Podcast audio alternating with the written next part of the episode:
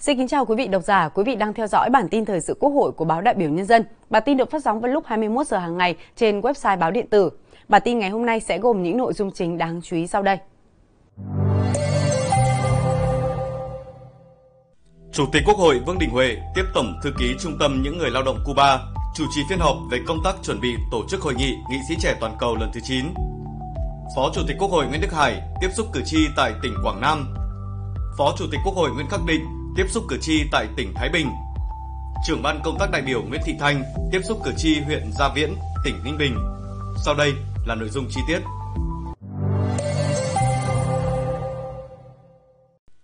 Chiều 27 tháng 6 tại nhà Quốc hội, Chủ tịch Quốc hội Vương Đình Huệ đã tiếp đoàn đại biểu cấp cao Trung tâm những người lao động Cuba do Ủy viên Bộ Chính trị, Tổng thư ký Trung tâm những người lao động Cuba, Phó Chủ tịch Liên hiệp Công đoàn Thế giới Ulises Gulate de Nascimento làm trưởng đoàn đang có chuyến thăm và làm việc tại nước ta.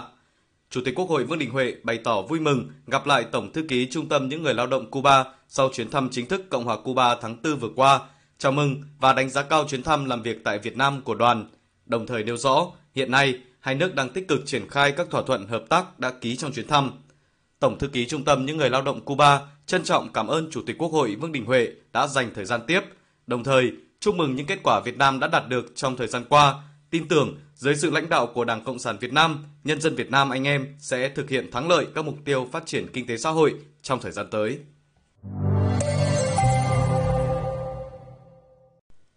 Cũng trong chiều nay tại nhà Quốc hội, Ủy viên Bộ Chính trị, Chủ tịch Quốc hội Vương Đình Huệ đã chủ trì phiên họp về công tác chuẩn bị tổ chức hội nghị nghị sĩ trẻ toàn cầu lần thứ 9.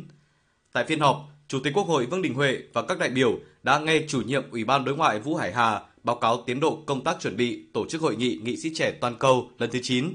Theo đó, ban tổ chức đã thành lập 3 tiểu ban cùng các tổ giúp việc, đã làm việc với Ban thư ký Liên minh Nghị viện Thế giới Thống nhất. Chủ đề chung của hội nghị là vai trò của giới trẻ trong việc thúc đẩy thực hiện các mục tiêu phát triển bền vững thông qua chuyển đổi số và đổi mới sáng tạo. Hội nghị dự kiến sẽ có 4 phiên thảo luận.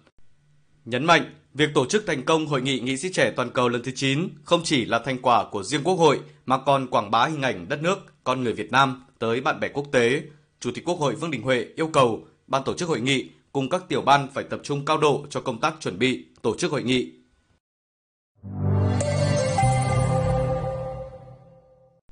Ngày 27 tháng 6 tại tỉnh Quảng Nam, Ủy viên Trung ương Đảng, Phó Chủ tịch Quốc hội Nguyễn Đức Hải đã tiếp xúc cử tri xã đảo Tân Hiệp, Cù Lao Tràm và cử tri thành phố Hội An, tỉnh Quảng Nam. Lắng nghe tâm tư, nguyện vọng của cử tri xã đảo Tân Hiệp, chia sẻ sâu sắc với những khó khăn, vất vả của bà con trên đảo, Phó Chủ tịch Quốc hội Nguyễn Đức Hải cũng ghi nhận và đánh giá cao sự đồng tâm hiệp lực, đoàn kết thống nhất trên dưới một lòng của chính quyền và người dân trong công cuộc xây dựng, phát triển xã đảo ngày càng đi lên, đời sống nhân dân ấm no, hạnh phúc, từ đó luôn tự nguyện bám biển, bám đảo. Ghi nhận các ý kiến, kiến nghị của cử tri, Phó Chủ tịch Quốc hội Nguyễn Đức Hải cho rằng các ý kiến này đều vì cái chung. Phó Chủ tịch Quốc hội đề nghị đoàn đại biểu Quốc hội tỉnh Quảng Nam phải lắng nghe ý kiến nhân dân nhiều hơn nữa, thực hiện chức năng giám sát tốt hơn nữa. Những vấn đề còn tồn tại, vướng mắc, Phó Chủ tịch Quốc hội đề nghị các cơ quan liên quan có trách nhiệm xử lý, tránh tình trạng đùn đẩy, chung chung, sợ trách nhiệm.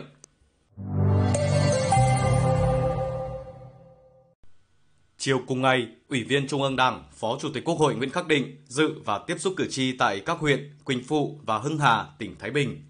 Tại các điểm tiếp xúc, Phó Chủ tịch Quốc hội Nguyễn Khắc Định cho biết kỳ họp lần này có nhiều điểm mới với nhiều nội dung quan trọng được đưa ra xem xét, thảo luận. Đặc biệt, đây là lần đầu tiên Quốc hội bố trí thảo luận riêng tại hội trường về kết quả giám sát, việc giải quyết kiến nghị của cử tri, khẳng định tinh thần đổi mới, nâng cao hiệu lực, hiệu quả trong hoạt động giám sát của Quốc hội, đề cao trách nhiệm giải quyết kiến nghị của cử tri. Phó Chủ tịch Quốc hội cũng giải trình một số nội dung cử tri quan tâm về chế độ, chính sách cho đội ngũ cán bộ y tế, người hoạt động cách mạng, cải cách sách giáo khoa theo chương trình giáo dục phổ thông mới, hoạt động bất động sản, công tác đấu thầu. Theo đó, Quốc hội sẽ tổ chức đoàn giám sát các vấn đề cử tri quan tâm, trên cơ sở đó có báo cáo đầy đủ, toàn diện đến Quốc hội và cử tri vào kỳ họp sau. Về các nội dung khác cử tri quan tâm, Phó Chủ tịch Quốc hội ghi nhận, tiếp thu, đồng thời chuyển tới các cơ quan có thẩm quyền xem xét và giải quyết.